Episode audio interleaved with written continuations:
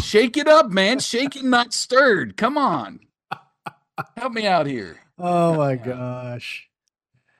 Yeah, that's something. That's something. That's something. All right. All right. Last one. Um, are you ready?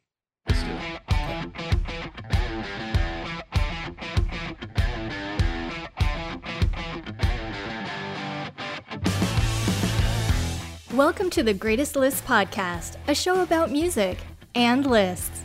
This season, your hosts Jason and Eric are counting down the top 25 guitar solos of the 80s and the top 25 guitar solos of the 90s. Think your favorite made the list? Tune in and find out. Take it away, boys. Welcome to Greatest Lists, a music and talk podcast featuring lists of the greatest songs of all time. I'm Eric, your host for this episode, and joining me, as always, my faithful co-host Jason. What's going on, Jason? Okay, people, did you get it? James Bond, shaken, not stirred. Did you get it, Gary? Did you? Yeah. yeah. Pointing right at Gary. Uh, Oh, we, gosh. we are continuing our season two list of our favorite guitar solos of all time. We're currently making our way through the 80s. But before, before we continue, this episode is sponsored by HalloweenCostumes.com, which features the largest online selection of Halloween costumes ever. Uh, use our promo link in the show notes to save 15% off your entire order.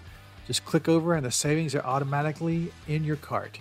But you got to do it before O- October 31st, so get your orders in ASAP. That's right, people. Uh, this week we are at number 15, and uh, we're talking about the song Shake It Up from the Cars. Behind the music. Elliot Easton, born Elliot Steinberg, was born in 1953 and is a founding member of the Cars and was their lead guitarist. He was also the youngest member of the band. He fell in love with the guitar at the age of three. When Wow. he saw a guy, I don't think I loved anything at three. let, right. alone, let alone picked out an instrument. Yeah, yeah. He fell in love with the guitar when he saw a guy on the Mickey Mouse Club playing an acoustic guitar decorated like a mouse. Not long after that, he saw Elvis playing a guitar on television, and he was hooked. Mhm. Uh, he got his, which that seems to be uh, that seems to be a, a, a common thread through some of our our people is that it is Elvis.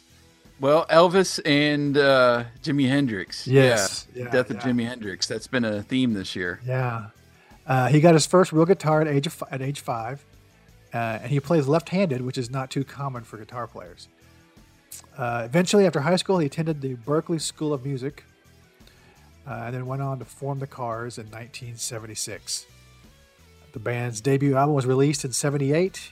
Went on to release five more albums over the next nine years before breaking up in 1988. Uh, in 2013, the Gibson Guitar Company launched the Elliot Easton Tiki Bird Firebird guitar, which is a modified version of their Firebird model. Uh, and it comes in both left and right handed models. Let's get personal. To use a phrase of yours, Jason, the Cars have always been a radio artist for me. Um, I've liked I've liked all the songs that I've heard on the radio or seen the videos for, uh, and I've actually always loved this solo, but I've never really dove into their catalog. Just uh, for, for for whatever reason, I just never dove into the catalog. Uh, but this summer, during my hundred albums project, I added their debut album to my list, um, and that led me to check out some other stuff solely because I heard Elliot playing on that album. Okay. Um, that led me to his solo album in '85. Uh, and then he had a, a newer group in 2013 called Elliot Easton's Tiki Gods, um, which is sadly not on Spotify. I had to go find that on YouTube. Uh, Oh, so, wow. Okay. yeah, and so because of of uh, hearing that first album, I've checked out the rest of their catalog over the summer. Um, so I did, I did not have any history with the Cars until summer. Yeah, you picked the wrong album, but that's okay. actually, actually, that, that that first album is is is is is amazing. No, it's it's it's it is good. Yeah, yeah. So, what, what's your history with the Cars? So the Cars, initially, yeah, radio and a victim of the greatest hits era when I was, you know, getting stuff from Columbia House. I went right for their greatest hits because of all the radio hits and, and top 40 hits that I heard over the years. But uh, outside of their hits, I uh, grabbed Heartbeat City on Yes. vinyl when I first started collecting. One of the first albums I remember getting because it's the gatefold and oh, it's beautiful.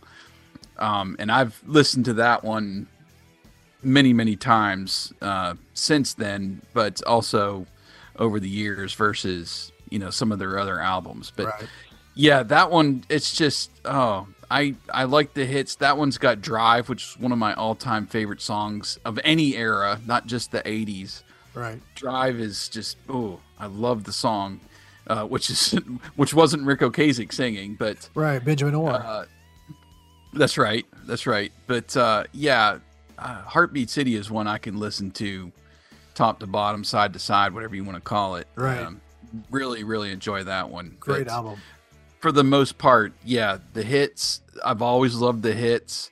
They have that unique mesh of traditional rock with synth Right. and it's it's just gives them their own kind of personality uh blending really you know like you were talking about in the night ranger album you know is rock and roll dead because of all this synth pop that was coming over from uh england and here you got a band that kind of embraces the new wave and mashes it with more rock right. Exactly. and you get that you get that unique sound which not a lot of bands i think were incorporating you had elements of it you know and even in van halen you hear some synth chords when you get to you know like 1984 and jump and you think about them adding uh, more synth to rock and even 5150 after that you know there's just all kinds of keyboard and synth in that but the cars i think really when new wave hit in that late 70s early 80s era just embraced it and pushed it right into their own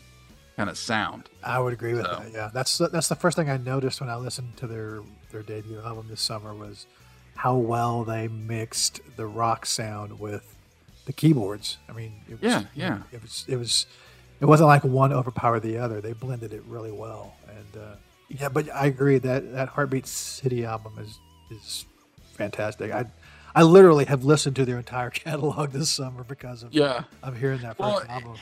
and if you're a huge hard rock fan you hate the cars you hate the synth sound you know you don't want all that keyboard in there even probably you're pissed off at zz top for putting it in there but because they're just not the traditional you know in your face and Right. and rock sound so for those of us like me and you who can listen to new wave outside of the cars and Right. uh it's just a, a beautiful uh, mashup, I think, of your tradition and then embracing what's new. True. The breakdown. So I watched 11 YouTube videos of people trying to cover this solo. and I'm not I'm not exaggerating. I watched 11 videos of people playing this solo. None of them played it right. Uh, a couple of them technically got it right.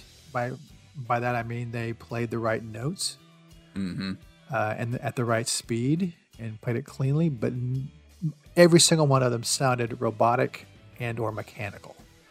This solo is full I of gotcha. is full of finesse and feel, and that's the kind of player Elliot Easton is. Um, in the way that he bends his notes and mutes his, his strings when he's playing, even when he plays, uh, there's a little fast run in the middle of the solo. The way he plays that, nobody matched the way he was playing the solo. So, in my mind, I was thinking, well, maybe it was just you know he had the perfect take in the in the in you know when they were recording in the studio. right. He just he just happened to get it right.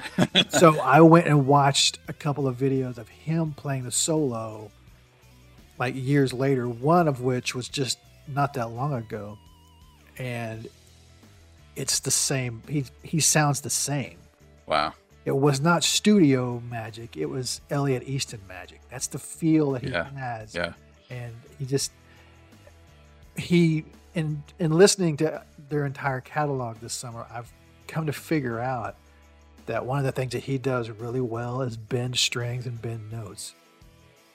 Um, and he and he doesn't, and so the way, and so part of the reason why nobody can match him totally is because he doesn't bend a full a full note if that makes any sense. Like most people will bend up a, a string a half a step or a full step. Mm-hmm. He, hmm doesn't, he doesn't do that. He bends it partially.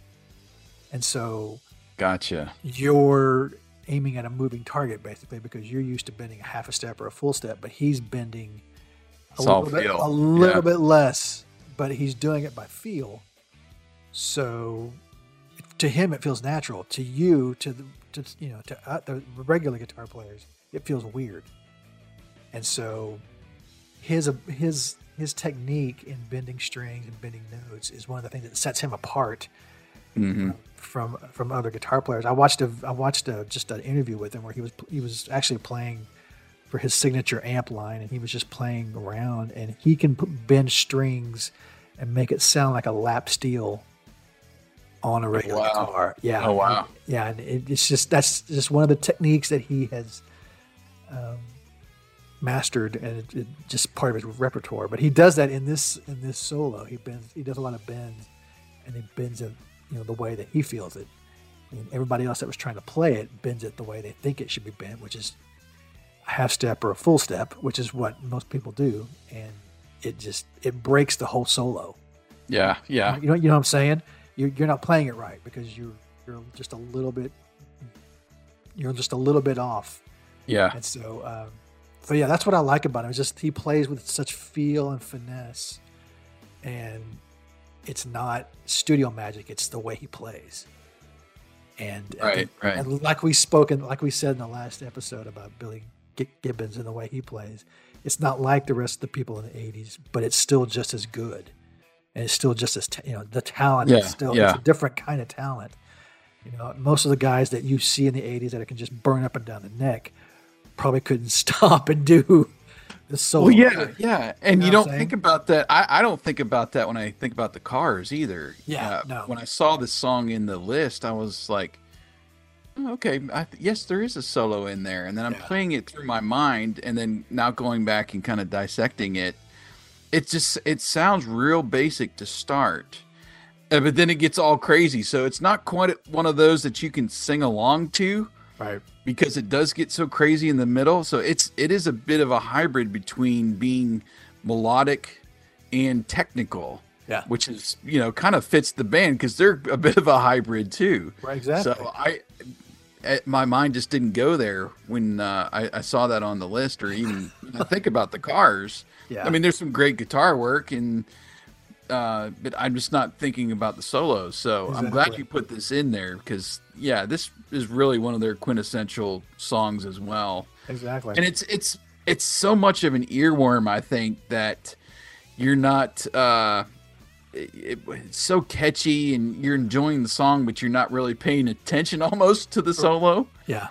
Yeah. um but it's it's so much fun i, I do really enjoy this song there's there's more beyond the solo too like ric's vocals there's this echo effect on it. And then you get all that fun backing vocals where it's like uh dance all night go go go you know. It's like the black tie. yeah yeah. no it's it's it's so catchy and fun to sing along to that your mind isn't necessarily grabbing when it gets to the solo i think. So Right. uh, it's a good pick. I'm glad you you put it in there Yeah, it was one of the it's one of the three songs when when we, when we were in the in the pandemic lockdown. It was one of three songs that I picked out to try and learn the solo for. hmm And like I was just saying just a minute ago, I could get the notes right and I could get you know the runs right, but I spent a good amount of time trying to figure out how to how to play just like him, and I couldn't even get. I mean, there were parts of it that I could come close, but there's just so much finesse that he plays with that uh, it's just I, I just gave up. I was like, I was like, yeah, I'm close. That's fine. yeah yeah So Shake It Up comes in at number 15 on our countdown. And I have two bonus songs for you this week. They're both from their debut album. Uh, the first one is My Best Friend's Girl Oh yeah, that's And a great then, song. uh, the other one, also from their debut album, is a song called "Don'tcha Stop." Um, there's some great guitar work in that as well. Uh, if you have Spotify Premium, which we recommend, stay tuned. You'll hear those songs in their entirety. Otherwise, you're going to have to use the Songwhip links in the show notes to connect you to those songs in your favorite music app. You can also find us in social media. We're on Twitter or X or whatever you want to call it. Uh, our our account is at Greatest Lists. You can also find us on YouTube at Greatest Lists, or you can find us on our website, greatestlistspodcast.com. Jason will be back in charge for our number 14 song in the next episode. Mm-hmm. Thank you for listening to Greatest Lists. We look forward to continuing our countdown in the next episode. You've been listening to The Greatest Lists.